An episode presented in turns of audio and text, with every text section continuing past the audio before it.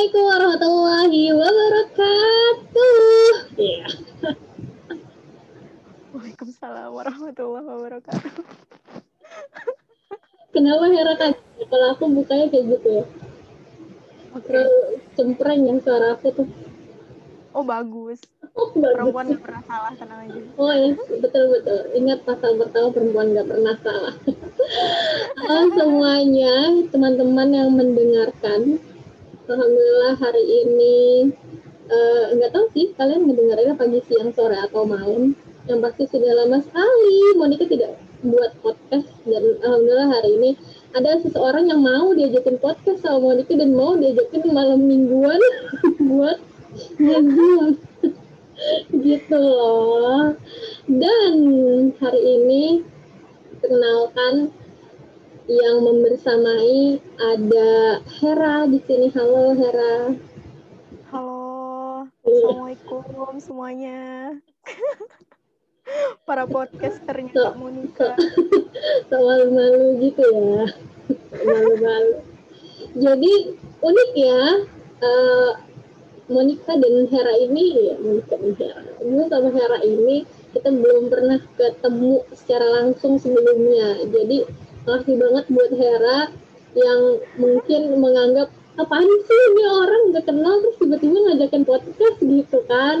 Tapi ternyata dia mau gitu. Jadi Hera ini baik hati sekali. Tapi alhamdulillah kita dipertemukan di suatu grup gitu ya.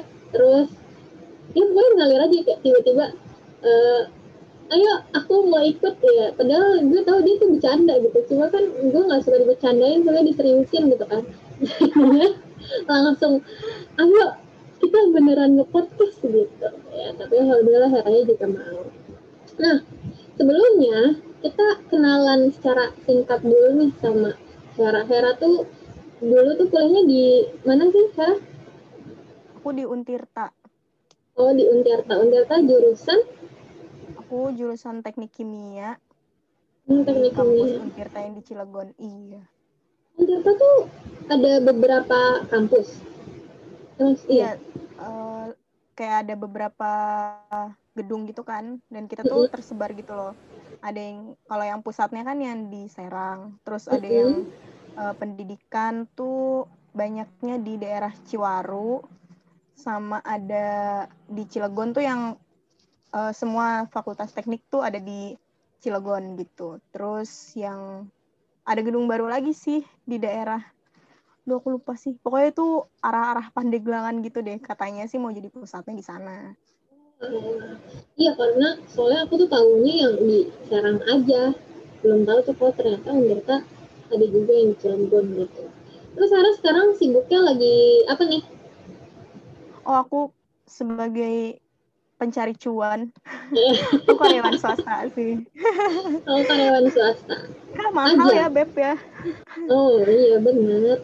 Karyawan swasta aja, maksudnya nggak sibuk di mana gitu soalnya eh, pas ngeliat eh, IG-nya Hera, oh ya ampun, masya Allah sekali perempuan ini gitu ya kan, aktif di sini di sini gitu.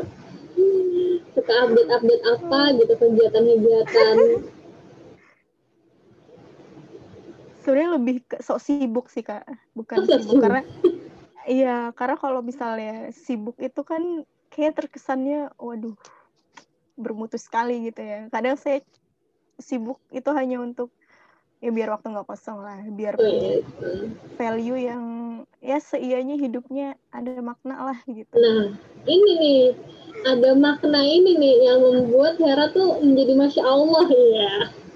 Hmm, Kegiatannya kegiatannya apa Hera kalau gue tahu selain bekerja gitu ya mencari kesibukan yang bermaknanya itu yang kayak gimana Hmm. Jadi sebenarnya gini sih, berangkat dari background zaman SMA. Aku mulai organisasi tuh SMA gitu kan. SMA tuh Mhm. aku wakil ketua OSIS. Terus dari situ karena jiwanya anaknya SKSD banget, yang Iya. ya kayak kita sekarang lah gitu kan.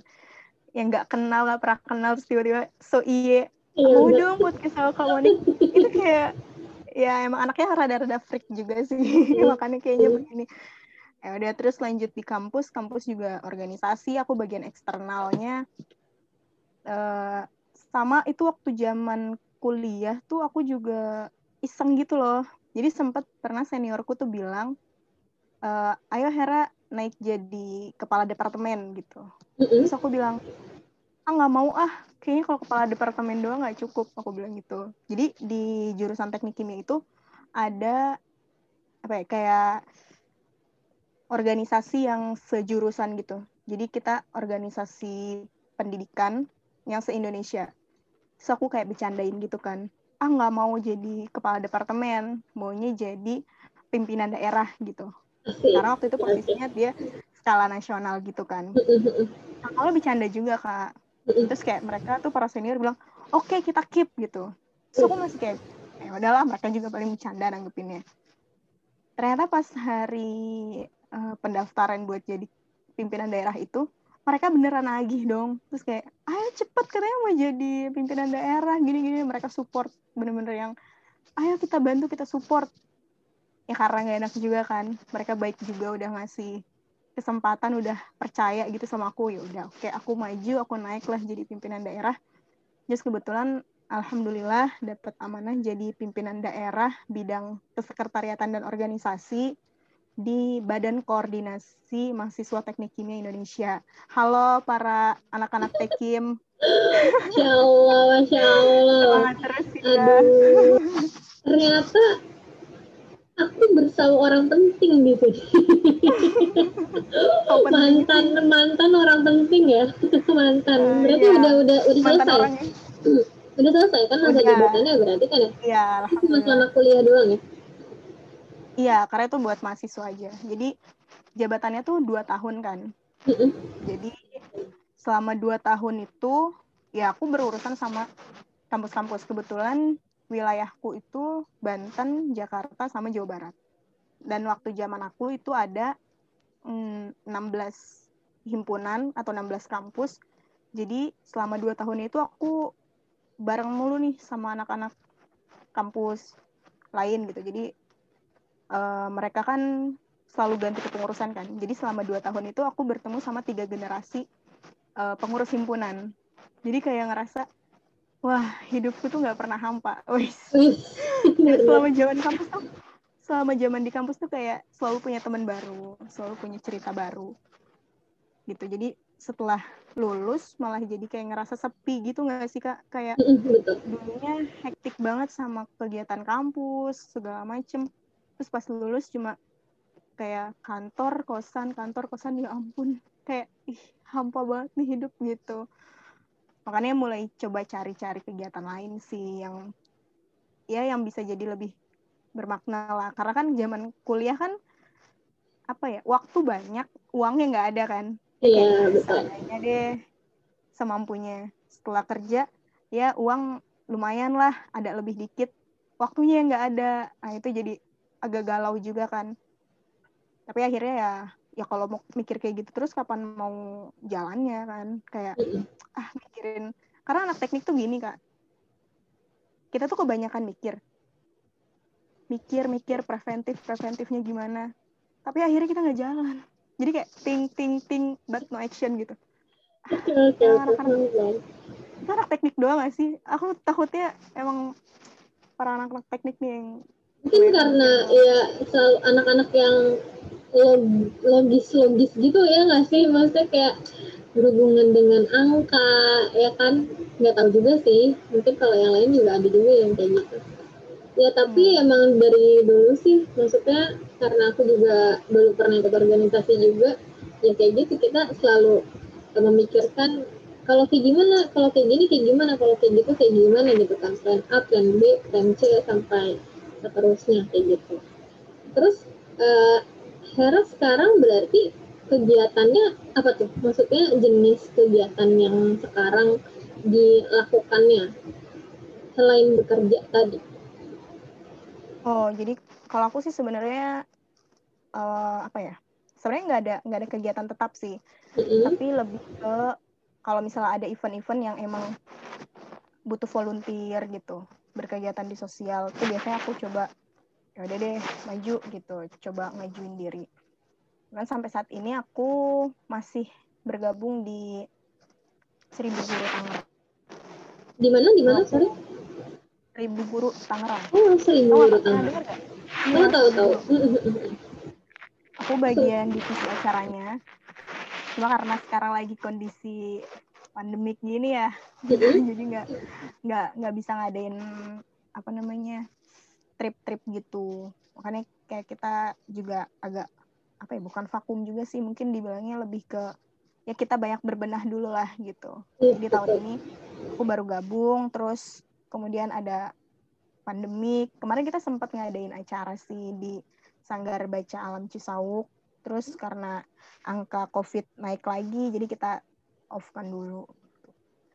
Aku bergabung secara formal sih itu yang non formal ya paling kayak gitu. Kalau misal ada yang butuh volunteer aku join. Waktu itu aku pernah join juga bareng sama eh, komunitas berbuat baik. Nah waktu itu kita gabung di sanggar juga sih di daerah Bekasi gitu. Jadi ya kayak gitu aja serabutan aja sih. Kalau aku free weekend terus ada yang butuh volunteer oke hajar gitu Tapi kamu nggak ngerasa capek gitu maksudnya kan udah kerja gitu kan Senin sampai Jumat. Terus apalagi kamu sebagai yang kerja di perusahaan gitu ya kan pasti kan ada tekanan-tekanan juga. Terus Sabtu Minggu buat ikutan jadi volunteer segala macam. Kamu nggak capek gitu? Iya sih, capek. Cuman kayak gini, karena aku tuh tipe orang yang kalau misalnya mentok, aku harus loh kak. Jadi kalau misalnya aku di kerjaan kayak udah butek banget, udah yang ah nggak bisa nih gini terus. Karena kita butuh sesuatu yang baru gak sih? Kayak kayak misalnya mikir juga kan nggak bisa dari diri sendiri kan, kayak butuh pemasukan dari orang lain, kayak butuh ide-ide dari orang lain yang akhirnya bikin otak kita tuh jadi fresh lagi. Nah, salah satu nggak tahu sih ya, ini mungkin bahasa kasarnya tuh kayak pelariannya gitu loh. Jadi kalau misalnya aku udah bosen banget di kantor, aku cari kegiatan weekend yang bisa bikin aku ya ke charge lagi lah energinya, ketemu anak-anak. Sebenarnya aku base yang paling utamanya adalah aku suka anak-anak. Kayak suka banget main sama mereka, ngobrol, dengerin mereka maunya kayak gimana gitu. Jadi kayak ya have fun aja gitu sama anak-anak. Terus udah gitu ya pinter-pinter bagi waktu sih. Jadi kayak misalnya waktu aku di Tangerang tuh per dua minggu sekali aku pulang. Jadi cara ngatur waktunya adalah seminggu. Misalnya minggu ini aku nggak pulang, oke berarti aku cari kegiatan di luar. Minggu depan aku harus pulang. Jadi biar ketemu lagi sama keluarga gitu kan. Jadi biar balance gitu loh. Takut nggak Karena ketemu keluarga tuh iya bener. Iya. Ntar nggak diakuin lupa gitu orang tua kamu sama kamu kan bahaya ya. Iya. Kelamaan Atau nggak dihapus dari kakak kan bahaya ya. itu lebih bahaya lagi sih sebenarnya kalau dihapus dari kakak ya. Nah kamu kan berarti berorganisasi tuh dari SMA gitu ya. Kamu ngerasa ada manfaat gitu nggak sih pas sekarang kan udah di sampai di lingkungan kerja gitu kan ngerasa ada manfaat yang kamu bawa nggak sih setelah kamu ikut organisasi terus akhirnya kamu masuk ke dunia kerja apakah ada nggak sih manfaat yang kamu rasain Nah, ini sih, ini jadi salah satu hal yang aku malu gitu sama diri sendiri. Kayak aku terlalu sibuk di luar, kayak terlalu terlalu apa ya, hektik di luar, berbuat baik di luar. Tapi aku kadang malah malah terhambat berbuat baik di lingkungan sekitar gitu loh, Kak. Dan ini yang masih jadi jadi project. Sebenarnya ini project jangka panjang sih. Jadi di lingkungan aku tuh sebenarnya banyak anak-anak kecil tapi mereka tuh ya mereka main aja gitu tapi secara secara pendidikan gitu itu mungkin agak sedikit kurang lah mungkin mereka termasuk apa ya bukan bukan nggak mampu sih mereka sebenarnya mampu secara ekonomi. Cuman karena terlalu dibebasin gitu. Terus kayak mereka tuh kurang terarah menurut pandanganku ya. Jadi kayak mereka main ya main aja tapi nggak ada nggak ada aturannya. Apalagi di masa pandemik ini yang selama aku lihat ya mereka belajar pun kan nggak nggak efektif kan kurang efektif gitu. Orang tuanya pun ada yang sibuk ada yang kurang ngerti juga sama materi pelajaran anak-anaknya nah itu sempet kepikiran sih. Aku kayak pengen banget bikin uh, rumah kreasi gitu loh. Rumah belajar yang membebaskan mereka berkreasi dengan apa ya dengan metodenya tuh ya udah mereka bisa ngelakuin apa aja mereka bisa menciptakan apa aja. Asalkan itu uh, jelas gitu. Secara agama mereka bisa mentadaburinya. Kayak misal kenapa ya air laut asin? Mereka harus bikin uh, sesuatu yang apa ya mudah dipahami lah gitu. Terus mereka juga bisa berkreasi bikin mainan-mainan yang emang uh, ramah anak tapi mereka juga ngerti gitu. Jadi kayak pengen banget ini masih impian sih karena sejauh ini aku masih kayak kepentok di nggak ada tempat gitu. Kayak mau ngerjain di mana mau di mana bikinnya gitu. Cuman karena itu belum kesampaian tapi karena aku diajak sama temanku jadi temanku juga bangun rumah pembelajar insan gitu di daerah Bogor. Nah aku jadi kebagian divisi apa ya pembiayaan kali ya nyari-nyari dana gitu. Jadi karena masih masih baru bergerak juga jadi aku bantuin mereka karena mereka udah jalan mereka bikin rumah pembelajar gitu buat anak-anak buat belajar ngaji terus karena temanku kan basicnya adalah uh, apa ya uh, hafizah gitu kan. Jadi bagus lah gitu. Aku pun percaya sama temanku. Selain itu juga mereka ngebangun apa ya materi-materi yang dibutuhin sama remaja gitu. Cara buat CV terus cara uh, membuat kopi yang kayak gitu. Nah karena aku belum belum bisa ngebangun sendiri ya aku cobalah gabung sama mereka. Aku coba lihat gimana cara mereka ngebangun semuanya gitu. Jadi walaupun jarak jauh karena aku ngerasa ya aku nggak bisa ngebantu secara fisik gitu ya. Nggak bisa yang bener-bener bantu banyak. Ya aku bantu sedikit-sedikit lah. Aku coba cari-cari dana. Aku bikin desain untuk galang dana yang sedikit lebih menarik lah gitu di sela-sela waktu. Biasanya aku kayak weekend coba-coba bikin desain yang emang bisa bermanfaat lah bagi temen aku yang di sana. Semoga aja jadi semakin banyak yang donasi kan. Jadi rumah uh, pembelajarnya bisa cepat selesai cepat dibangun gitu. Baru itu sih kalau dari aku ya. Cuma masih pengen banget itu yang bikin rumah belajar di lingkungan sendiri. Masih jadi impian banget sih semoga doain ya kak. Ya Allah ya. Karena sebenarnya sama juga sih Hera maksudnya ini kayaknya uh, eh, PR para aktivis maksudnya orang-orang yang aktif di luar sana tapi lupa sama lingkungan sekitar mereka gitu ya.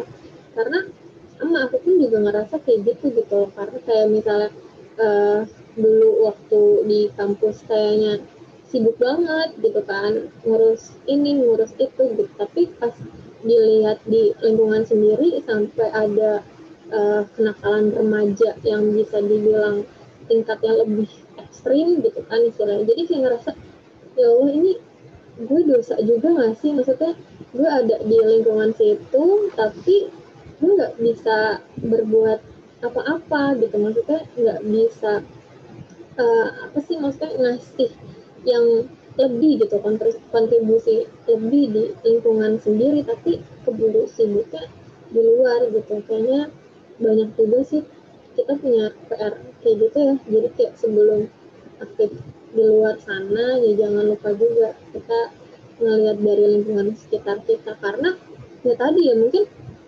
Hera di lingkungannya enggak desa-desa banget juga kan? Oh enggak, aku hmm. malah rum daerah rumahku tuh daerah apa ya perbatasan gitu jadi rumahku tuh ujung jadi kalau kak Monica tahu Merak Merak tuh kan hmm. kalau mau ke Lampung tuh nyebrang itu kan jadi rumahku tuh deket banget sama pelabuhan kak jadi gitu. banyak pendatang yang ya malah banyak pendatang yang datang kan makanya culture-nya tuh sebenarnya campur aduk gitu loh jadi kayak aku sih menilainya sesuatu yang agak keras gitu ya hidupnya karena banyak pendatang, banyak banyak orang-orang baru, banyak dunia baru gitu. Jadi kayak mungkin kalau yang di daerah pedesaan ya agak lebih lebih enak ya gitu. Anak-anaknya juga mudah diarahkan. Cuman karena ini daerah perantauan, banyak yang punya adat istiadat yang bawaannya beda-beda kan, ada yang keras, ada yang gimana. di pembentuk si anak-anaknya juga jadi agak agak susah gitu iya sih sama aku juga kayak ngerasa kadang kalau misalnya pulang gitu kan dari mana gitu naik motor terus lewatin gang-gang deket rumah kayak suka banyak yang nongkrong-nongkrong gitu ya. Padahal kalau misalnya dipikir ini bisa jadi ladang nih gitu kan istilahnya ladang kebaikan gitu lah istilahnya. Tapi ya gitu kadang kadang kita suka bingung sendiri gak sih kalau kita sendirian tuh bingung ya gak sih? Mungkin aku juga perlu belajar juga nih sama Hera yang Hera kan juga berarti kan mulai cari referensi kan bagaimana membangun uh, rumah belajar gitu lah ya untuk lingkungan sendiri. Ya gitu supaya nanti ya bisa dijalankan dengan baik. Ya mungkin tahap awalnya gitu belajar dulu. Nanti baru insya Allah lama-lama bisa ngumpulin sedikit-sedikit anak-anaknya ataupun pengajarnya. Atau tadi dimulai dari tempatnya ya Hera karena bermasalah di tempatnya ya. Ya. Jadi kalau aku sih ya kak sekarang tuh pelan-pelan yang aku coba adalah uh, aku siapin kayak buku buku-buku anak gitu. Jadi sedikit-sedikit aku coba uh, kumpulin buku-buku buat anak-anak karena ya kayak pengen ningkatin literasinya lah mereka gitu biar nggak cuma main aja yang kurang value-nya gitu. Terus jadi aku juga sempat kemarin tuh uh, kayak dua minggu yang lalu deh itu aku sebenarnya udah udah sempat mau coba first time gitu kayak mau buka first time buat kelas sama anak-anak gitu. Cuman ternyata di rumahku tuh lagi kayak ada beberes gitu kan. Jadi kayak jadi kayak nggak bisa udah jalan hari ini gitu. Tapi kayak jiwanya tuh pengen kapan nih? Kalau nggak sekarang kapan? gitu. Akhirnya aku mikir lagi oke okay, coba mungkin. Jadi di belakang rumahku tuh ada lapangan cuma lapangannya emang dipakai buat apa ya? Ya pokoknya dipakai sama warga gitu yang yang menurut aku sih agak kurang kurang bermanfaat lah gitu harusnya sih bisa nih sore gitu kan. Cuman mikir lagi kayak udahlah jangan lah takut ngerepotin orang takut berisik takut ini takut ini. Nah itu loh. Jadi hal jeleknya kita tuh adalah kita tuh terlalu banyak hal yang ditakutin gak sih kak? Kayak yeah. lo mulai tuh kayak kita udah aduh takut ini takut ini takut ini. Akhirnya kayak jadi kan. Kayak cuma iya. mikir doang gitu. Makanya waktu itu ini sih kata-kata bagus dari CEO aku tuh pernah bilang kalau bagaimanapun kita memiliki ide ya kita harus bisa merealisasikannya gitu. Karena uh, sebaik-baiknya ide kalau nggak jalan ya buat apa gitu kan. Itu jadi kayak juga sih bener juga. Jadi kayak ya percuma juga gak sih? Kayak kita cuma punya ide di pikiran tapi nggak kita lakuin ya nggak punya impact apa-apa juga. Iya bener ya pengen ini itu kayak pengen-pengen doang tapi no action gitu kan istilahnya. Iya, ya ya udah jadi itu kayak hanya sebatas ide dan sama sih maksudnya ini juga kayak jadi gambaran juga buat aku sebagai orang yang suka ngayal gitu kan. Mau ini mau itu mau ini mau itu gitu. Cuma kayak ya Allah lu tuh ngapain mau maunya banyak tapi usahanya nol gitu kan. Kadang suka mikir kayak gitu sih gitu. Nah terus kalau misalnya uh, dari Hera sendiri tadi maksudnya kan banyak kegiatan-kegiatan kayak gitu ya. Maksudnya ada nggak sih yang melandasi Hera buat kayak gue tuh harus melakukan kayak gini maksudnya harus membangun rumah belajar kayak gitu. Gue tuh harus tetap bisa ikut aktivitas-aktivitas sosial kayak gitu kan di sela-sela kesibukan gue gitu selain untuk ngecharge uh, mood gitu. Ada lagi gak sih yang melanda si Hera buat melakukan kayak gitu kayak gitu? Jadi sebenarnya uh, kenapa ngelakuin ini? Karena awalnya kan berawal dari yang tadi ya dari ngerasa kesepian terus yeah. karena awalnya di kampus dan segala macam. Jadi pas di masa pandemik ini jadi kayak mikir ternyata berbuat baik itu sebuah kebutuhan gitu loh kak jadi ternyata yang setelah aku uh, renungin gitu uh renungi bahasanya kayak aku banget. Jadi setelah aku benar-benar coba uh, dalamin lagi diri aku kenapa sih kenapa aku jadi ngerasa kesepian kenapa kenapa gitu. Jadi mikir-mikir oh ternyata ya karena aku sering main sama anak-anak sering share sering ngobrol juga. Dan ternyata dari situ kan biasanya ada hal-hal kecil yang kita lakuin kan. Entah itu kayak berbagi permen sedikit atau segala macam itu yang jadi bikin kita uh, ikhlas belajar untuk berbagi dan segala macamnya. Ya dan ternyata itulah yang kita butuhin gitu. Jadi kayak aku ngerasa oh berbuat baik itu ternyata suatu kebutuhan. Jadi kayak nggak cuma melepas stres doang tapi ternyata emang aku butuh untuk bisa terus berbuat baik gitu. Jadi aku berpikirnya kayak berbuat baik adalah sebuah kebutuhan sih buat aku. Gitu makanya pengen terus ya kalau bisa kalau ada rezeki apa pun itu ya pengennya sih bisa terus berbuat baik lah ya Masya Allah sekali ya jadi selain ya, ya. kewajiban ya. selain uh, kita memang kewajiban gitu ya melakukan hal baik tapi ternyata ya emang kita butuh gitu ya ternyata ya benar juga sih kadang kayak ngerasa uh, kita terlalu sibuk apalagi ya kita sebagai eh, orang-orang yang sudah masuk di dunia kerja. Kadang tuh aku juga ngerasa ya Allah gue tuh nyari duit mulu ya. Gitu gak sih? Aku tuh kayak kadang gitu terlalu sibuk nyari duit. Terus uh, kan kalau aku ya kalau aku kan maksudnya nggak cuma ngajar di sekolah juga kan tapi kayak privat juga. Kadang kita ngerasa kayak gitu. Tadi Hera juga bilang ngerasa hampa gitu hatinya. Jadi kayak duh ada apa sih? Maksudnya kok kayak gini sih gitu? Kayaknya udah sibuk udah capek. Capeknya tuh kayak udah capek aja. Nggak ada capek. Kan ada capek yang capeknya kayak bikin happy ya? nah ada capek yang tipe capek yang malah bikin happy gitu kan. Dan salah satunya itu mungkin ya dari berbuat baik itu. Dan Hera tadi memilih berbuat baik ya dengan cara uh, ikut aktivitas-aktivitas sosial dan segala macam kayak gitu ya. Berarti kamu nagih juga ya dari kebiasaan dari SMA itu ya? Iya nagih banget ya. Karena emang anaknya gini kan so SKSD terus kayak sering ketemu. Ya karena ketemu sama banyak orang tuh seru gitu. Walaupun aku sebenarnya kalau ketemu orang baru ya yang benar-benar baru gitu kayak suka mikir duh ini nanti orangnya gimana ya? Takutnya dia ilfil gitu kan takutnya gimana apaan sih? gitu. Walaupun sebenarnya takut-takut sih. Cuma lihat lihat medannya dulu. Kalau misalnya di grup kita tuh yang di kita ketemu itu kan orang-orangnya benar-benar welcome banget kan. Jadi aku nggak nggak ragu buat menunjukkan jati diri aku yang agak-agak freak ini ya sebenarnya. Jadi dari situ kayak akhirnya oh, ternyata aku diterima oke. Okay. ya udah kita lanjut. Tapi kalau di tempat-tempat yang penuh pencitraan gitu kayak aku nggak bisa gitu. Akhirnya aku ya udah aku mendingan memilih diam. Atau enggak kayak ya udahlah lebih di rem gitu aku nggak bisa ih jaga image gitu kenapa? Tidak se ekstrovert itu juga ya. Jadi ekstrovert yang agak sadar diri gitu. Oh, iya. iya kan? Ya agak ya, sadar bener, diri bener. juga karena kadang yang terkait ekstrovert introvert ini kayak ada yang ya lu ya enak anaknya ekstrovert jadi kayak gampang uh, gini gini gini gitu. Gampang kenal orang gampang gini juga gitu. Padahal yang dari aku baca kalau misalnya pun kalian sebagai orang-orang yang introvert bukan berarti orang introvert itu orang yang nggak bisa gaul gitu nggak sih?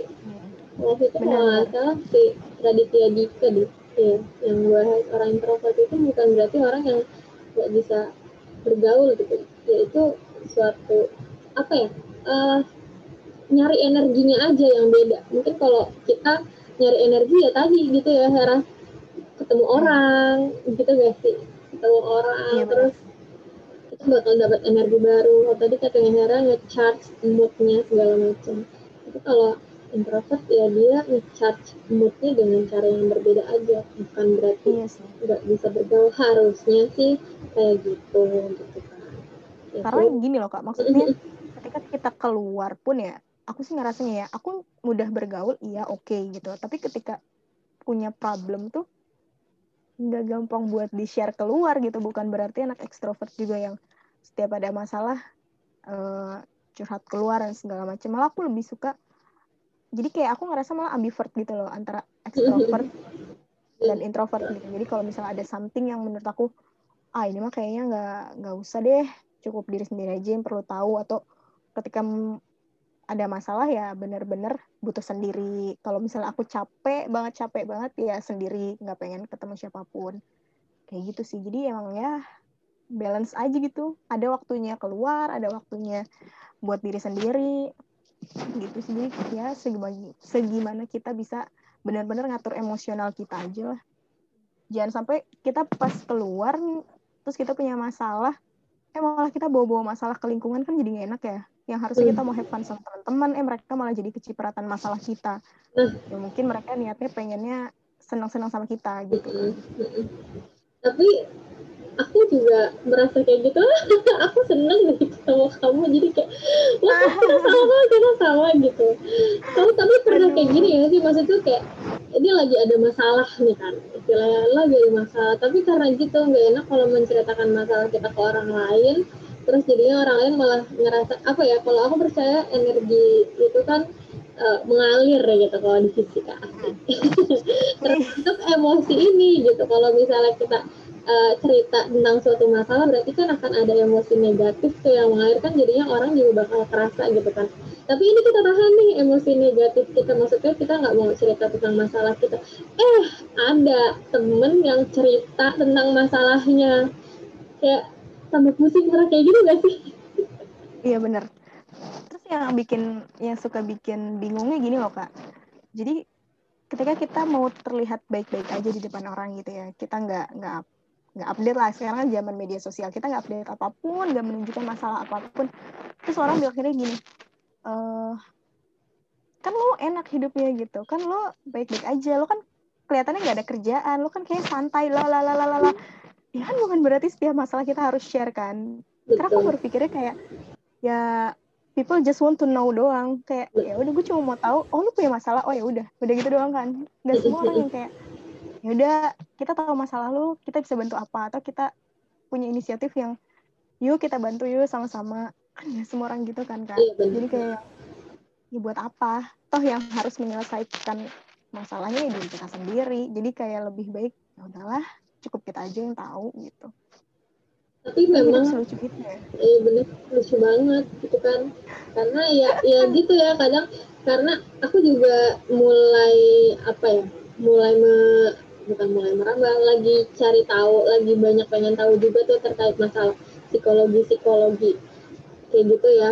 Ya memang kita tuh tapi uh, bukan berarti kita uh, apa ya selalu memendam masalah. Ada kalanya pasti kan kita perlu banget nih curhat sama orang cuma menemukan orang yang tepat itu kadang yang sulit gitu kan.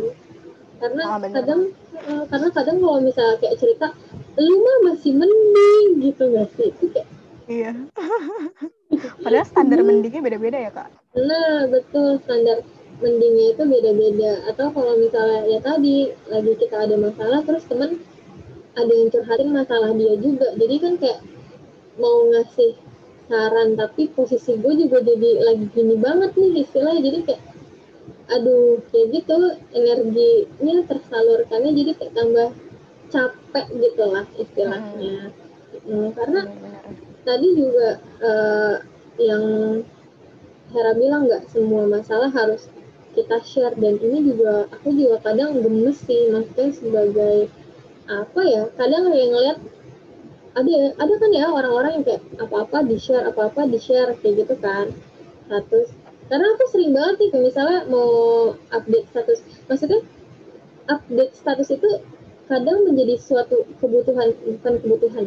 Uh, kita punya suatu kebutuhan buat menunjukkan siapa kita kan aktualisasi diri kan. Kita butuh untuk dianggap gitu kan. Dan media sosial ini sebagai alatnya juga kan sebenarnya ya memang fungsinya kan buat itu buat pamer buat segala macam gitu. Tapi kita memang harus pintar-pintar juga menggunakannya. Karena ya aku sering banget tuh kayak apa sih gini doang gue update gitu nggak sih? Terus akhirnya aku hapus lagi gitu. Bener banget kita sama. Aku kayak suka kayak gitu. Apa sih gini doang di update gitu. Cuma ya kadang uh, ada juga hal-hal yang nggak penting yang aku update juga gitu. Itu kalau misalnya lagi nggak ada pikiran apa apa tuh cuma kalau misalnya lagi uh, banyak pikiran terus pengen update tapi kok malah nggak jadi takutnya malah orang tuh mikir apaan banget sih lu man? Gini aja di update gitu gak sih? Iya bener. Bener banget. Kadang kita kelamaan di ini ya, di ngedit di bikin. Akhirnya nggak nggak ke upload upload tuh bener. Bener, iya bener. Soalnya salah satu strateginya kalau aku sih repost aja. Aku tim repost banget orangnya. Tim repost kalau ya, misalnya emang uh, jadi kalau misalnya aku bingung-bingung eh tag dong biar di repost gitu, oh iya gitu. Tapi Males kalau emang yang- sendiri. Uh, uh, tapi kalau emang yang bener-bener penting banget ya aku yang ini aku yang harus update gitu. Ya apalagi eh, kalau sekarang tuh aku ya kalau aku sebagai guru juga jadi ya kadang mesti sadar diri juga sih. Nggak bisa yang sebebas itu kalau menurut aku ya. Hmm. kalau aku tipe tipenya jadi kayak lebih agak menjaga. Dan itu malah aku ngerasanya ya baik buat aku juga. Jadi aku ya nggak terlalu yang bebas jatuhnya gitu. Karena kan ya sebagai guru juga di ini ya di follow sama anak-anak gitu kan? Eh, terus kalau misalnya ada salah-salah sedikit ya pasti nanti anak-anak yang bakal ngeliat kayak gitu. Jadi kita aja sebenarnya lebih ke apa ya beban moral aja sih. Iya bener-bener beban moral aja. Gitu. Sebenarnya ini balik lagi ke diri masing-masing ya kak? Balik lagi ke diri masing-masing. Orangnya bakal kayak gimana dan nggak semua guru juga kayak gitu sih sebenarnya. Ada juga ya emang tipe ya gue mau dilihat apa adanya. Kan gitu ya ada orang yang kayak gitu. Jadi ya udah yang gue upload ya sesuai dengan gue gitu. Jalannya mah eh, tapi Herani menariknya eh, kamu kan jurusannya teknik kimia gitu kan? Eh teknik kimia bener ya kimia? Iya bener-bener iya teknik kimia. Tapi kamu juga seneng ngajar tadi ya. Oh, iya bener. Kenapa? Awalnya kenapa harus bisa seneng ngajar gitu? Maksudnya aktivitas-aktivitas sosial kamu kan tadi juga seneng ketemu anak-anak terus di guru guru apa tadi namanya? Di seribu guru? Iya di seribu guru juga Oh, iya. kayak gitu. Jadi sebenarnya aku punya alasan-alasan yang apa ya yang so ide sih sebenarnya. Jadi awal kenapa aku suka ngajar itu karena waktu zaman kuliah jadi lulus SMA tuh aku ditawarin sama guru les aku gitu ngajar anak. Anak. Nah aku ngajar si anak ini dari dia kelas 1 SD private gitu sampai dia kelas 5 jadi ya sampai aku telah lulus kuliah itu baru beres gitu. Sampai akhirnya aku dapat kerja aku stop eh, ngajar mereka. Jadi kayak lima tahun bareng sama mereka itu bukan hal yang pendek kan. Yang kayak Iya. kita udah Oh, banget. makan bareng belajar bareng nonton bareng. Kalau kita males belajar kita tidur bareng. Parah banget. ya udah terus kayak apa ya karena keluarga mereka kan baik banget kan. Itu jadi satu hal yang aku jadi sayang banget gitu sama mereka. Akhirnya ya karena kangen juga sama mereka kan sudah biasa ngajar yang biasanya seminggu tiga kali ketemu mereka terus pas kerja bener-bener nggak nggak ada interaksi apa pun sama anak-anak nggak pernah main atau segala macam. Ya udah jadi akhirnya ya itu balik lagi untuk melampiaskan kangen sama mereka. Oke aku ngajar gitu. Kayak ya sukarela semampunya aku bisa ngajar ya aku ajarin. Walaupun misalnya materinya nggak berat-berat ya yang kayak paling cuma eh ya aku selipin sedikit lebih ke moral sih ya. Karena anak-anak sekarang kan yang apa ya eh, mereka tuh terlalu liar karena media sosial kan. Jadi kadang mereka pas berinteraksi di dunia nyata tuh mereka udah lupa batasan segala macam jadi ada misi yang pengen aku sampaikan kalau ya kita jadi manusia harus benar-benar bisa memanusiakan manusia terus harus yang benar-benar bisa menghargai alam gitu loh. Makanya aku pengen sistem rumah belajar aku tuh kayak ya mereka basicnya harus bisa mentadaburi alam gitu. Jadi bikin something yang yang bikin mereka akhirnya ikhlas buat menjaga alam gitu gak sih kak? Jadi karena kayaknya kita tuh terlalu asik memanfaatkan tapi kita lupa buat hmm, apa ya? Kita tuh lupa buat menjaga si alamnya itu gitu. Nah, itu juga sih, aku juga eh, sempat kepikiran kayak gitu juga. Maksudnya, bagaimana konsep yang akan aku bangun ya sama juga maksudnya aku di rumah sebenarnya ya aku pengennya bikin ada kelompok belajar lah istilahnya sama rumah belajar. Cuma aku kayak masih bingung konsepnya tuh kayak gimana ya apakah aku harus membuat yang seperti uh, bimbel-bimbel gitu aja. Maksudnya ya udah mereka datang kalau buat dibantu tugas sekolahnya. Tapi kayaknya itu bakal kurang loh karena sepertinya bukan itu yang mereka butuhkan gitu maksudnya hmm. iya mungkin itu mereka butuhkan gitu ya untuk menyelesaikan PR-PR cuma ada yang lebih gitu yang lebih mereka butuhkan yang menurut kita itu ya memang seharusnya mereka punya itu kayak gitu loh bukan berarti hmm. cuma sekedar tugas-tugas sekolah gitu ya walaupun aku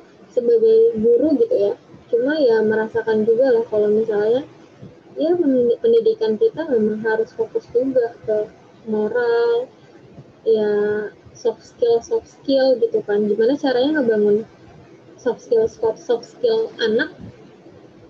Dan itu aku juga masih PR kayak gitu sih. Dan aku tadi dapat ide juga tuh dari Hera yang udah sharing oh iya sih benar tadi harus ada pendekatan-pendekatan ke alamnya gitu. Tapi Hera selain kita bisa join kali ya kak. Boleh banget. Ya, karena ya tadi kamu Monik bilang kan kalau kita sendirian itu nggak bisa. Ya, kita butuh orang-orang uh, yang sevisi sama kita gitu. Kayak kita harus bisa menjalankan ini gitu. Wow alhamdulillah. Untuk area jetaknya jauh jauh gak sih um, tergantung sih. Kalau menurut aku sih ya lumayan lumayan jauh karena aku udah main bisa ya? bisa bisa. Semoga nanti kita bisa segera dipertemukan secara oh, langsung ya ya Allah. Iya. karena ya Allah maksudnya ini unik banget loh. Aku juga baru pertama kali kayak gini. Istilahnya oh kenal orang atau SKSD kayak gitu. Tapi aku ngerasa sekarang ngerasa jadi kayak aku ngerasa tuh sekarang uh, setelah lulus dari kuliah gitu ya aku ngerasa perlu banget kita tuh berjejaring ngasih mm -hmm. berjejaring nyari kelompok-kelompok positif nyari uh, iya maksudnya nyari eh, kelompok-kelompok yang bawa kita ke arah yang lebih positif kayak gitu dan alhamdulillah aku sama kamu gitu dipertemukan di kelompok yang termasuk uh, positif juga. Positif Iya, positif banget positif, positif banget. Iya, Walaupun kita Asal. belum ini ya. Belum banyak yang ketemu offline loh ya. Iya, masih uh, belum banyak yang ketemu masih offline semua karena kayak gini. Dan itu sih dan jadinya kayak gini deh karena modal nekat terus bisa ketemu terus jadinya kita bisa sharing kayak gini dan jadinya kayak senang banget. Karena gitu. satu frekuensi kali ya kak. Jadi ya, betul. aku pernah tuh ya kayak aku pernah gabung di salah satu tempat yang apa ya ya yang begitu gitu karena aku tipe orang yang kalau nggak suka yang ngomong nggak suka gitu. Kalau emang punya problem ya, ya kita pecahin. Tapi ini kayak jadi suatu menurut aku ya sesuatu yang apalagi komunitas gitu atau organisasi yang saling ngomong di belakang oke okay lah itu ya namanya juga manusia ya iya, pasti ada.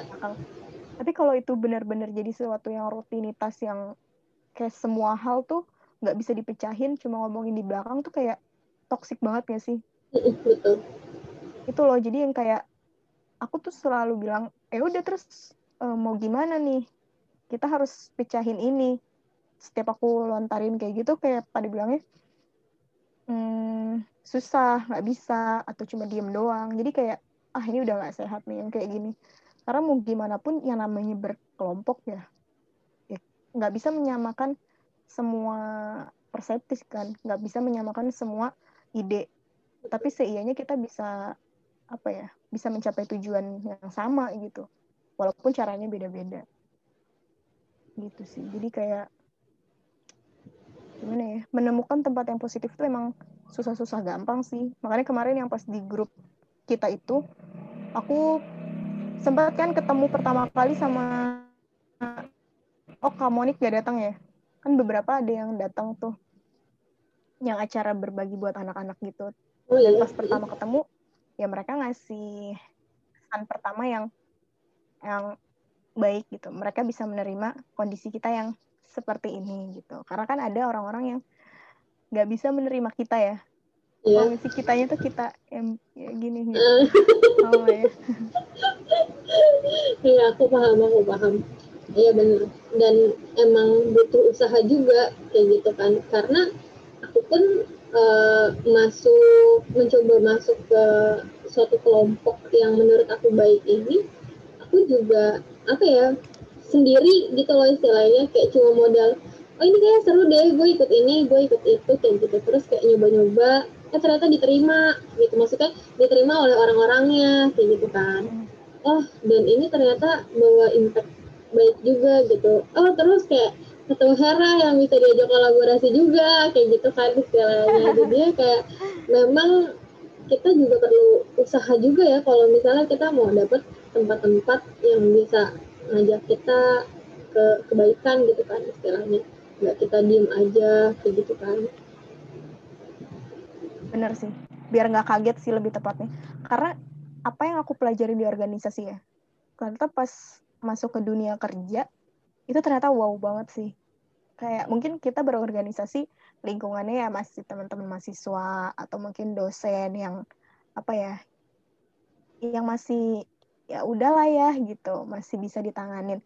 Tapi pas terjun ke dunia kerja itu yang kayak bener-bener eh, kita harus bener-bener bisa men-challenge itu jadi sesuatu yang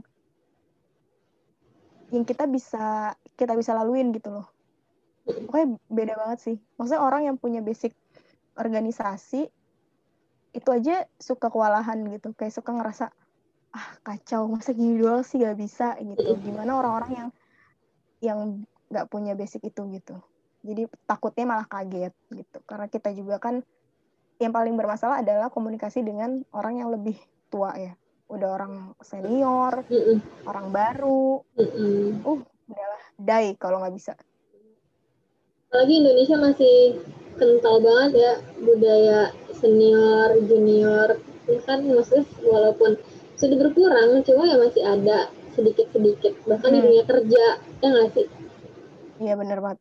Kadang ada yang kepentok gini ada orang-orang yang open minded tentang ya udah walaupun kita beda umur kalau kamu punya ide yang ngomong kita bisa diskusi bareng-bareng gitu. Cuma kadang emang dari basic diri kitanya karena ngelihat lingkungan sekitar ngelihat budaya sekitar yang ya kalau sama pejabat tinggi jangan apa ya bukan jangan sih tapi lebih kayak ke ada deh ditahan aja tahan gitu sama pejabat jangan terlalu begini-begini gitu. Jadi itu yang akhirnya ngebentuk diri kita gak sih? Jadi akhirnya kayak ada yang terlalu senioritas yang gak memandang ya kita juga punya ide kok kita juga punya something yang mungkin bisa gitu. Cuman karena mereka pengalamannya lebih banyak mereka mengkhawatirkan hal-hal yang mungkin sebelumnya emang udah pernah jalan. Cuma kan kita pasti punya sesuatu yang baru juga gak sih? Iya, ya, oke okay, kita mungkin idenya sama. Tapi kan jalannya kita ya bisa belajar dari yang sebelumnya. Kalau mereka gagal harusnya mereka share kegagalannya baru kita yang benerin gitu nggak sih?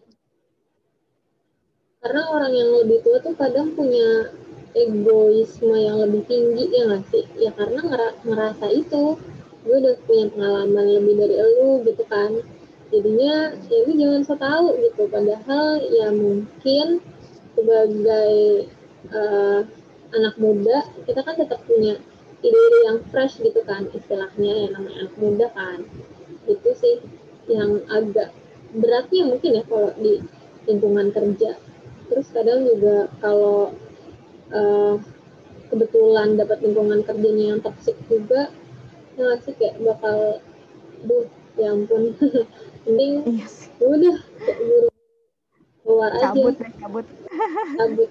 Tapi suka suka nggak berani gitu loh. Kadang tuh kayak orang-orang uh, udah tahu kayak gitu tapi ya udah masih diterusin aja. Ya tadi balik lagi terlalu banyak ketakutan. Ya gak sih? Hmm, benar mm, takutan karena kita nggak mau ngambil resiko sih kak.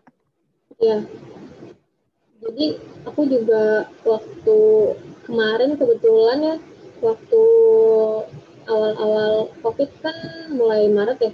Nah, aku juga resign tuh dari sekolah lama aku. Dan itu uh -uh, dan istilahnya di di saat orang-orang lagi pada di PHK iya. gitu kan orang lagi pada di PHK kamu pada, malah cabut. Iya, aku malah cabut gitu dari sekolah lama gitu kan. Karena memang uh, pengen nyari suasana baru aja gitu. Istilahnya mau nyari tempat belajar baru. Dan itu sebenarnya plannya bukan secara tiba-tiba karena plannya udah lama. Dan aku cabut gitu lah istilahnya. Ya dengan baik-baik. Tapi saat aku uh, memutuskan untuk keluar gitu aku belum mengantongi pekerjaan dari mana pun gitu jadi kayak deg-degan banget. Mantap. gitu nggak sih? Iya iya bener. Bener deg-degan banget. Jadi kayak modal Bismillah aja. Dan akhirnya aku kayak meyakinkan diri sendiri aja. Ya insya Allah gue yakin sama kemampuan gue. Terus gue pun usaha gue juga doa. Ya Allah mah pasti Allah nggak tidur loh gitu loh istilahnya. Dengan ya udah yakin. Walaupun yakinnya bisa dibilang nggak 100% ya. Karena ya tetap deg-degan juga. Ya Allah ini udah mau tahun ajaran baru tapi belum ada sekolah yang manggil gue gitu kan. Ya tohnya. Jadi emang ada kita harus ini sih sok berani terus kita perlu nekat-nekat juga dalam beberapa hal biar kita bisa tahu gitu. Oh ternyata kalau kayak gini tuh bakal kayak gini loh kayak gitu dan yang namanya nyoba ya nggak mesti bakal hasilnya selalu positif gitu ya kan. Hmm. kadang nyoba-nyoba tapi hasilnya negatif. Dan sebelum itu juga aku kayak udah harus nerima. Pokoknya maksudnya kayak masukin dalam mindset gitu. Loh nanti di sekolah baru belum tentu dapet sekolah yang lebih bagus daripada sekolah lama lo. Jadi kalau misalnya pun kayak gitu lo harus terima kayak gitu loh. Jadi masukin walaupun hmm. agak berat sih ya jadi kayak ya terima-terima aja yang pasti di setiap apa pun pilihan kita insya Allah kan pasti kita selalu dapat pelajaran gitu kan. Bener-bener kadang emang tantangan terberatnya adalah yakin sih kak.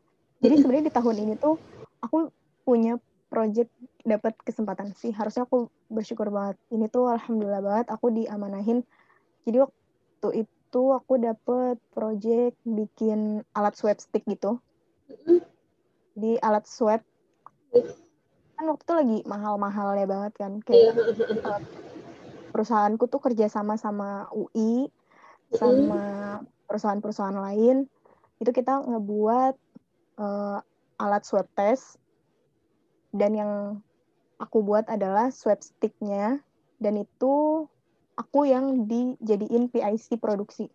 Jadi uh, bos aku tuh ex bos aku tuh dia uh, langsung kayak tiba-tiba Her kamu pegang job ini kamu kerjain ini gitu sedangkan aku adalah aku kan newbie kan di tempat kerjaku tuh aku anak baru yang yang harus ngelit produksi gitu Sedangkan orang-orang yang terlibat di produksi adalah orang-orang senior, orang-orang yang emang bener-bener jago di bidangnya gitu. Terus kayak shock lah, kaget banget gitu. Tapi akhirnya yakin sih kayak ya walaupun berderai air mata gitu kan, tapi kalau misalnya kita yakin ya pasti bisa gitu.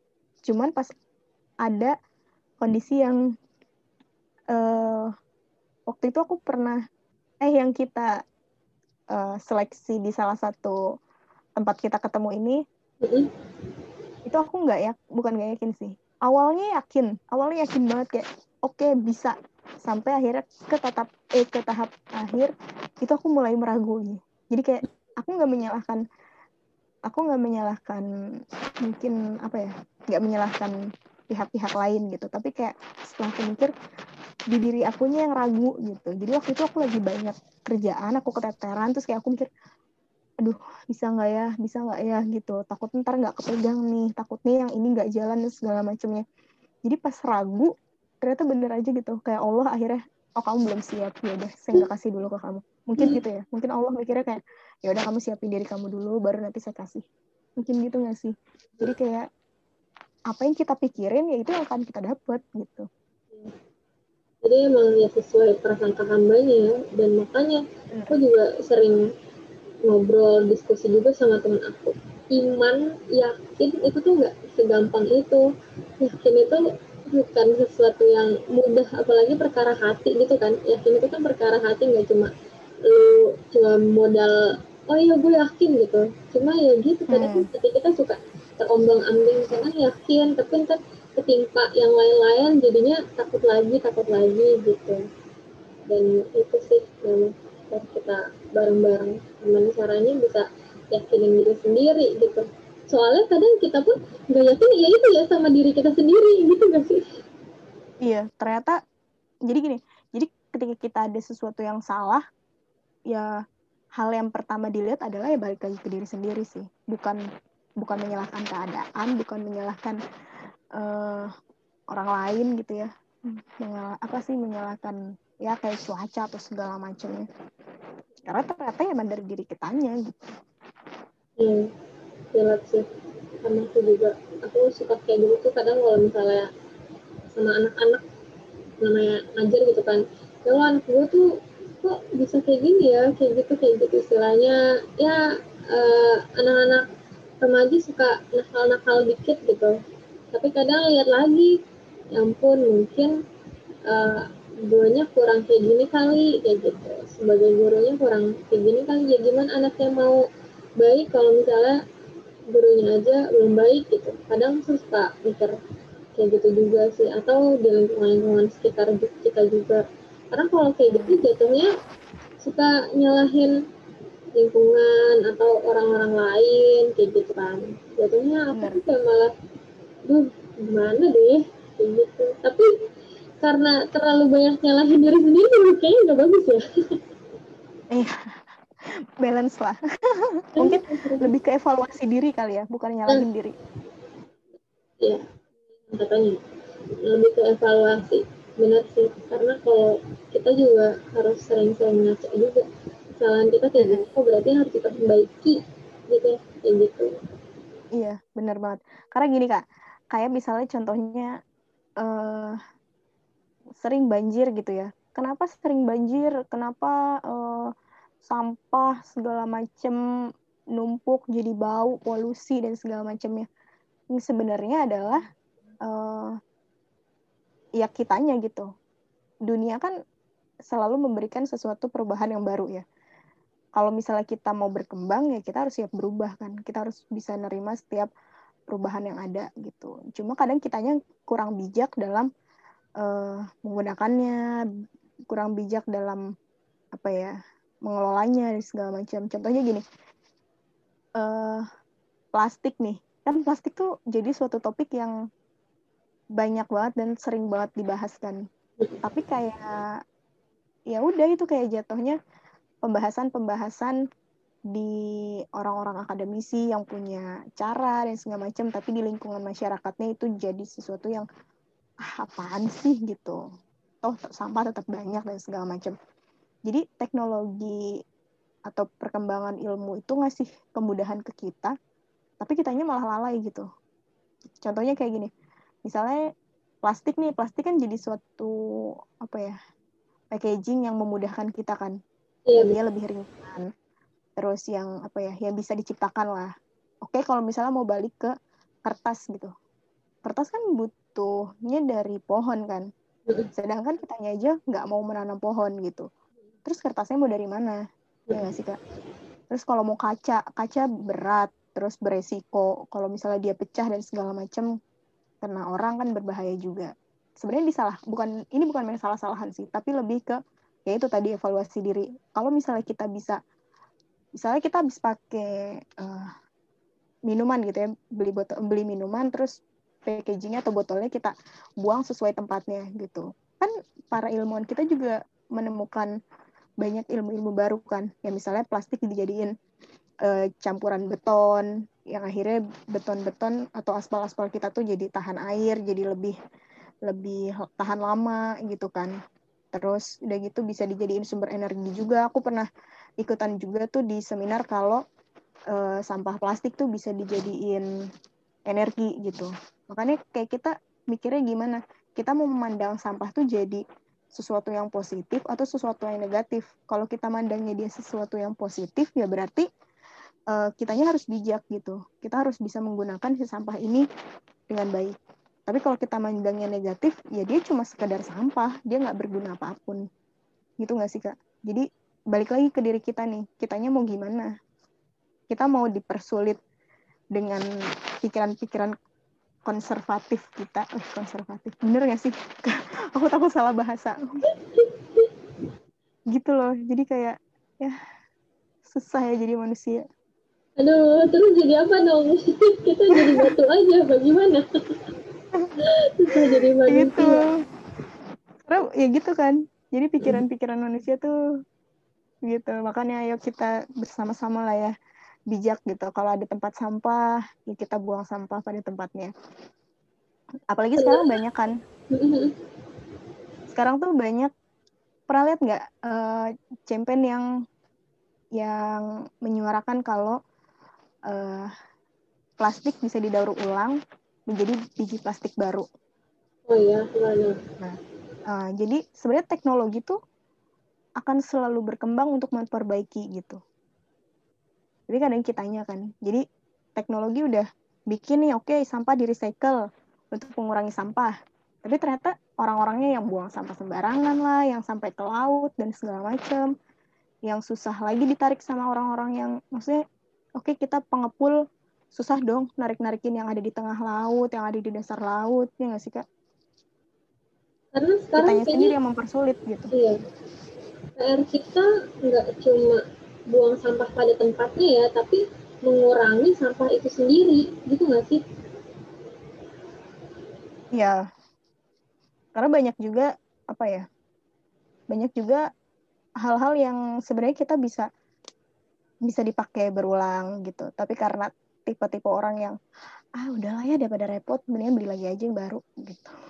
Yang padahal masih bisa diisi lagi, kayak misalnya kita beli yang uh, refill gitu nggak sih? Ya kita manfaatin apa yang ada lah. Masalah kita itu gitu juga sama komunikasi gitu nggak sih? Maksudnya tadi kan Hera juga cerita kalau misalnya udah banyak teknologi-teknologi ya, aku juga mungkin uh, sedikit tahu, mungkin tadi dari plastik bisa jadi biji plastik kayak gitu kan, terus uh, entah daur ulang tuh bisa jadi kalau sekarang tuh banyak ya kayak misalnya minyak bekas goreng-goreng yang dilantah bisa dibikin apa kayak gitu kan atau sampah-sampah yang bisa didaur ulang tuh uh, sampah-sampah yang kayak gimana dan bisa didaur ulang menjadi apa kayak gitu. Tapi kadang masalahnya uh, banyak yang bahas kayak gini cuma cuma di bagian permukaan aja. Ya tadi akademisi akademisi kayak gitu. Belum sampai ke masyarakat masyarakat uh, bawah gitu ya secara kasarnya ya masyarakat masyarakat pada umumnya gitu. Jadinya ya masyarakat masyarakat kita belum tahu juga nih hal-hal yang kayak gini. Padahal kita kan juga punya bagian kementerian lingkungan hidup gitu ya. Jadi sebenarnya ini peran bersama sih kak. Kayak mm -hmm. semua semua hal. Cuma bagi ini paham porsinya aja lah. Kayak misalnya kita ya kita kalau misalnya menasehati orang yang lebih tua yang tadi kita udah bahas kan agak susah kan mereka punya emosional yang atau punya gengsi yang lebih tinggi lah gitu. Mungkin batasan kita adalah ya kita bisa mensosialisasikan ke teman sendiri atau enggak ya itu tadi ke anak-anak yang di bawah kita. Yang akhirnya mereka bisa berpikir oh iya benar juga. Kayak akhirnya mereka bisa lebih terbuka mereka lebih bisa nerima uh, sesuatu yang baru mungkin dengan cara-cara kita yang bisa mendalami usia mereka gitu. Tapi beda mungkin untuk orang-orang yang lebih dewasa, ya ada lah porsi orang lain misalnya kayak dari pihak pemerintah yang mungkin akan lebih didengar sama mereka gitu. Jadi ya harus paham porsinya sih untuk bisa nyampe ke situ. Kalau Hera cara komunikasinya gimana tuh? Maksudnya cara sharing-sharingnya gitu karena uh, jujur ya kalau misalnya aku sendiri aku sekarang kan masih menampung aja menampung ilmu-ilmu aja. Oh kalau misalnya kayak gini ternyata bisa dibuat ini kayak gitu. Sama mencoba untuk tidak memperbanyak sampah gitu. Istilahnya baru sampai situ. Aku belum sampai tahap mendaur ulang sampah dan segala macam gitu. Kalau Hera udah sampai mana dan komunikasinya sih aku kadang kayak bingung komunikasinya tuh kayak gimana sih? Oh kalau aku ya kalau ini aku pribadi sih biasanya kalau ke anak-anak tuh yang biasa aku ajar bukan ya maksudnya yang biasa kita uh, belajar bareng gitu suka ngingetin gitu. Kalau uh, di setiap pelajaran ya disempilin sedikit-sedikit lah. Misalkan suka anak-anak ada yang aja tuh yang aneh-aneh ya suka yang misalnya lagi belajar terus dia beli kabur beli jajan gitu terus pas balik lagi dia bawa makanan terus akhirnya makanan apa uh, si sampahnya digeletakin aja di tempat. Jadi ya ngalir aja gitu. Kadang suka tiba-tiba bilang eh ada sampah nih. Nanti kalau sampahnya banyak di sini banjir gimana dong? Ntar kita repot nih nggak bisa belajar. Gitu. Jadi kayak coba buat mengingatkan mereka tapi dengan yang ngalir aja gitu. Nggak nggak langsung yang kayak eh buang sampahnya jadi situ dong. Kayak gitu kan mereka juga kayak lebih ketakut kan bukan sadar diri. Akhirnya kalau misalnya kita ingetin uh, ya tadi misalnya ntar kalau banjir gimana nih? Ntar kita nggak bisa ini nggak bisa main dan segala macam. Akhirnya mereka sadar oh iya kalau saya buang sampah sembarangan impactnya nanti banjir nanti sayanya juga yang nggak enak gitu. Maksudnya akhirnya jadi kebanjiran jadi repot gitu. Lebih ke bikin mereka sadar sih kalau nyuruh doang mah kayaknya gimana ya nggak dapat feelnya gitu loh kak. Mereka juga harus tahu ya kayak kalau kamu kayak gini nanti tuh bakal kayak gini gitu. Jadi ngasih taunya nggak sekedar perintah tapi sebab akibat tapi dengan bahasanya mereka. Kayak gitu tapi iya benar. Berarti uh, kamu tuh kayak udah mulai baru maksudnya sudah mulai sadar gitu loh maksudnya iya sudah mulai sadar. Oh, ternyata uh, kita tuh harus banget ya menjaga lingkungan. Ternyata plastik itu buat kayak gini kayak gini gitu itu kamu udah mulai dari lama atau gimana Oh sebenarnya sih kalau itu ya karena dari ya kalau dari lama dari lama dong karena saya orang Awalnya. teknik, eh saya oh, iya. aku orang teknik kimia kan oh, jadi teknik iya. kimia tuh uh, jadi kalau di kita tuh teknik kimia tugas akhirnya adalah rancang pabrik gitu kan nah selain itu biasanya kita juga bikin penelitian. Jadi ada dua, ada rancang pabrik sama ada penelitian. Nah, penelitian ini biasanya ya kita harus bisa ngolah apa yang ada di lingkungan sekitar gitu. Contohnya kayak kemarin tuh aku bikin, hmm, aduh aku jadi lupa. Aku lupa tugas akhir aku apa ya. ya udah lama banget ya. ya lama banget ya, marah banget deh. Jadi aku in, apa dari limbah limbah uh, cangkang rajungan sama cangkang udang. Itu kan kalau di daerah pesisir waktu itu di daerah Karangantu. Waktu itu aku sama partnerku nyari limbah uh, si kepiting tadi si rajungan itu buat dijadiin pembeku darah. Jadi dari limbah itu kan sebenarnya kalau kalau dibiarin aja tuh ya ya jadi sarang kuman, jadi bau gitu kan. Tapi pas kita coba kita jadiin suatu produk baru, yaitu jadi bermanfaat. Itu jadi pembeku darah yang kalau misalnya uh, apa ya? Kalau misalnya ada kecelakaan gitu, terus ada yang pendarahan, kan butuh butuh cepat dibekuin kan, harus cepat menutup luka gitu. Nah kemarin tuh ternyata dari si rajungan ini dari limbah cangkangnya itu dia bisa membekukan darah. E, kalau misalnya yang biasanya dia bisa sampai 30 menit ini tuh pakai produk aku dia cuma 30 detik dia udah bisa langsung beku darahnya. Jadi kayak jauh banget kan perbedaannya. Dan ternyata emang itu bermanfaat banget. Jadi dari hal-hal yang nggak kepikiran kayak gitu yang kita kira dari sampah tapi ternyata fungsinya tuh juga banyak gitu ya. Iya bener. Ya gitu makanya kita harus peka kan sama yang kayak gitu. Nah eh, akhirnya aku masuk juga nih ke pabrik plastik ya kan? Yang kadang orang suka pikir ih kerja di tempat uh, pabrik dan segala macam eh tempat pabrik plastik yang bikin limbah dan segala macamnya tapi kayak dari apa ya dari kitanya juga sebenarnya banyak banget kok ngelakuin. Contohnya ya contohnya eh tadi pabrikku bikin recycle plastik jadi biji plastik gitu. Jadi untuk mengurangi mengurangi sampah yang ada untuk bisa dimanfaatin lagi. Sebenarnya kan gitu. Jadi dari pihak pihak-pihak kita juga sebenarnya berusaha untuk tetap menjaga agar tetap baik gitu. Tapi kalau misalnya dari kitanya aja yang berusaha sendiri tapi dari para penggunanya nggak bijak ya sama aja nggak sih? Jadi kita yeah. mencoba untuk membantu memudahkan. Jadi kadang gitu loh jadi pemikiran orang yang akhirnya kita apresiasi mau kita kita bantu tapi ternyata mereka nggak support juga gitu. Jadi kayak sedih gitu gak sih? Kita udah mencoba untuk memberikan apa yang kamu mau tapi kamu tidak menyambutnya dengan baik. Patah gitu lah hati patah tidak bersambut gitu ya iya benar tidak bersambut. Ya emang ini jadi PR kita bareng-bareng sih. Karena waktu waktu dari kapan? Kayak dari SMP dari zaman sekolah.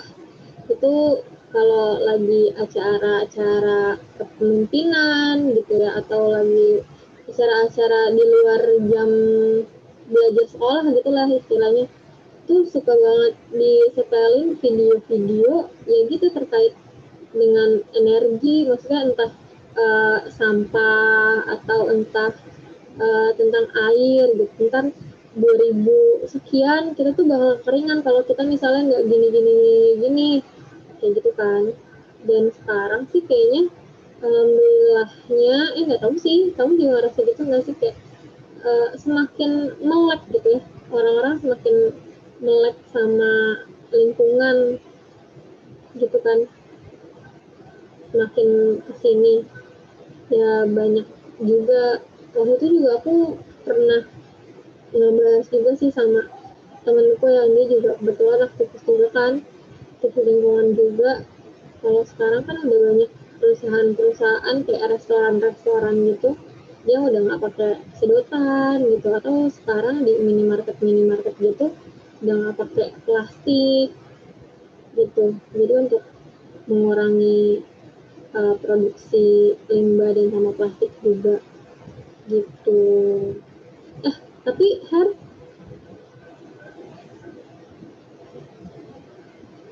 halo halo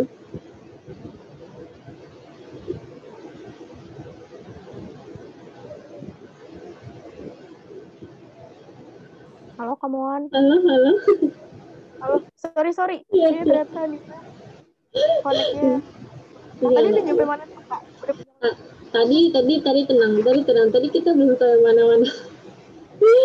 tadi aku masih ngomongin ngomongin yang sampah-sampah plastik itu. Jadi kayak sekarang itu udah banyak orang-orang yang melek sama lingkungan gitu nggak sih?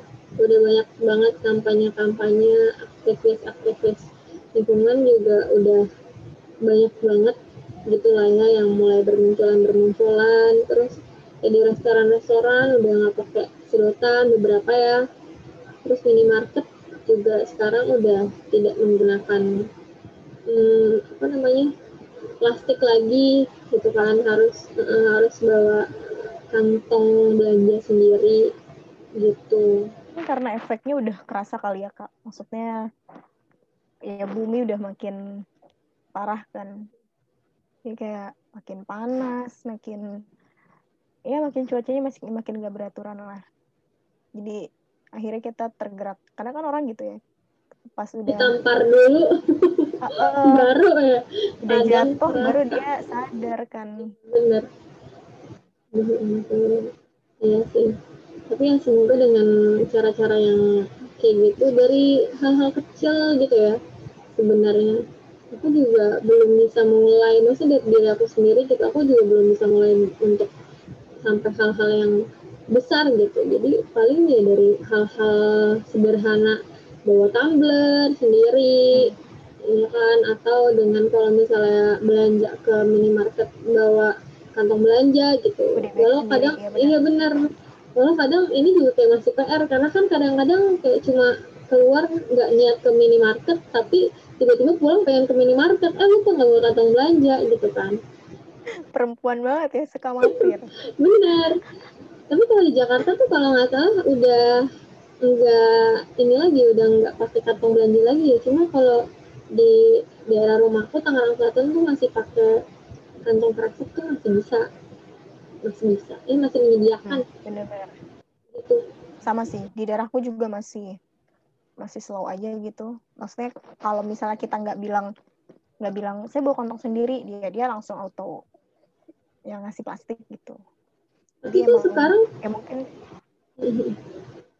tapi tuh sekarang kan ada ada kan ya kantong plastik yang dia eh, dibuatnya dari tumbuhan gitu ya? Benar nggak sih yang oh. dia lebih cepet apa sih namanya? Biodegradable ya? Ah, ah, biodegradable gitu jenisnya. Hmm, Iya sebenarnya sih? kalau itu ya ya itu udah udah lumayan lama kan.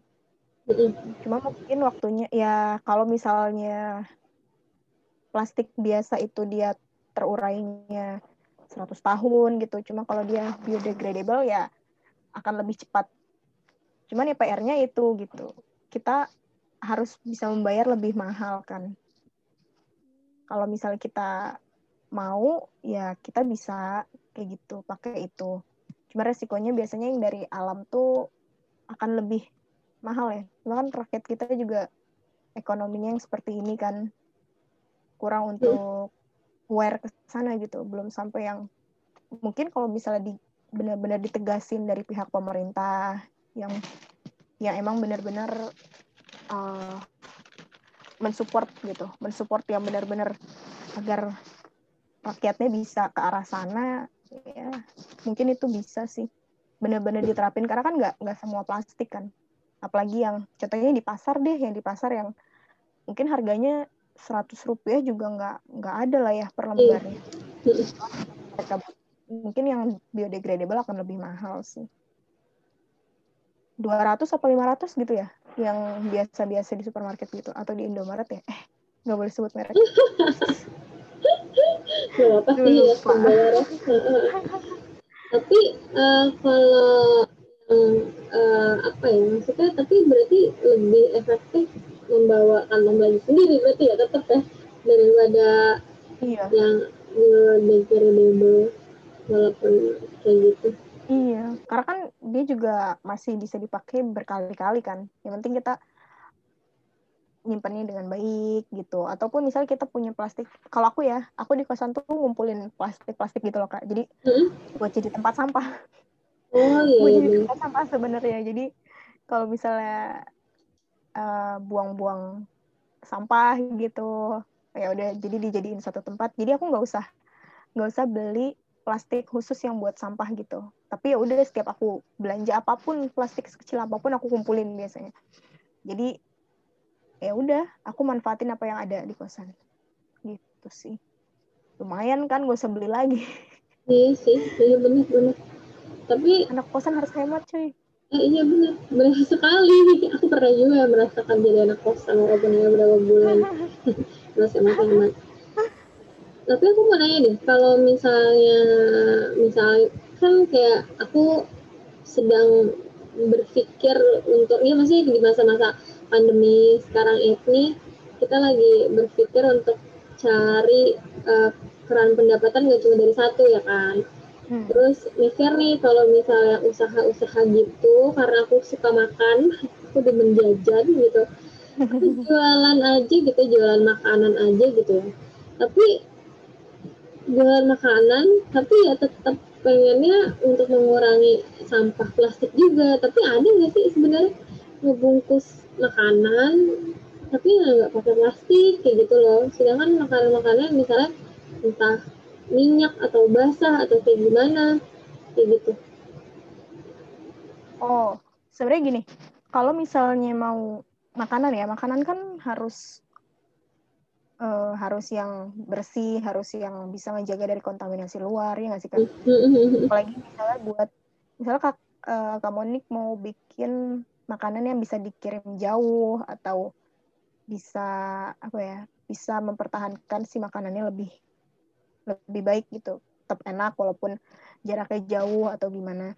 Nah, mungkin bisa lebih beli packaging yang kan ada tuh jenis-jenis plastik yang bisa dipakai berulang kali kan. Mungkin itu. Jadi bisa dimanfaatin untuk jadi si pembelinya itu nggak cuma beli makanannya tapi akhirnya bisa bisa dimanfaatin lagi tempatnya gitu. Jadi waktu itu aku pernah dapet kayak uh, bread garlic gitu loh. Yang lagi hits banget yang yeah. nah itu dia packagingnya tuh dia pakai plastik microwave gitu. Oh iya. Nah jadi si aku sebagai konsumennya bisa pakai itu untuk manasin lagi di microwave. Setelah makanannya habis aku bisa jadiin dia tempat bumbu gitu. Jadi kayak punya value yang lebih nggak cuma sekejar packaging gitu. Benar sih. Iya karena aku ya mikirnya kayak gitu ya. Namanya orang mau jualan pasti kan dia mencari modal sekecil-kecilnya dengan keuntungan sebesar-besarnya gitu kan. Hmm, nah, nah itu. tapi PR-nya itu ya mungkin kalau kita mau memasukkan uh, nilai-nilai yang baru gitu istilahnya ya salah satunya untuk mengurangi sampah plastik berarti kan kita harus uh, ngasih sesuatu yang lebih gitu ya istilahnya punya modal yang lebih juga harus ada juga yang kita korbankan walaupun ini sebenarnya ya untuk kita kita juga. Walaupun ini sebenarnya kan jangka panjang. Itu kan kita nggak bisa ngerasain secara langsung. Gitu. Tapi iya benar jadi ya kalau kita pengen sesuatu yang baik ya kita harus bisa mengusahakan yang terbaiknya sih. Jadi kayak ya kalau misalnya kamu mau sesuatu yang enak yang bagus ya kamu harus bisa membayar itu dengan sesuai apa yang kamu inginkan gitu. Jadi jangan berangan-angan kalau aku pengen beli makanan yang enak yang uh, sehat yang ini yang itu tapi harganya 500 perak ya hmm. please deh hmm, please deh gitu. susah ya uh -uh. jadi realistis lah gitu sesuaikanlah kantong dengan apa yang diimpikan gitu jadi jangan gini lah kadang orang tuh suka berekspektasi ya hmm. misalnya beli belanja online uh, kelihatannya kayaknya bagus oh, dari gambarnya bla bla bla segala macam dengan harga yang murah dia mengekspektasikan sesuatu itu seindah apa yang dia lihat gitu kan yang padahal kan ya ya mungkin dari secara bentuk oke okay, bagus mungkin untuk lebih murah ya berarti bahan kainnya mungkin yang agak uh, tipis atau grade-nya yang agak bawah untuk menyesuaikan budget gitu. Makanya itulah kenapa kita nggak boleh berekspektasi tinggi pada manusia. Ya, sakit hati gitu ya. Kalau ekspektasi sama manusia mah.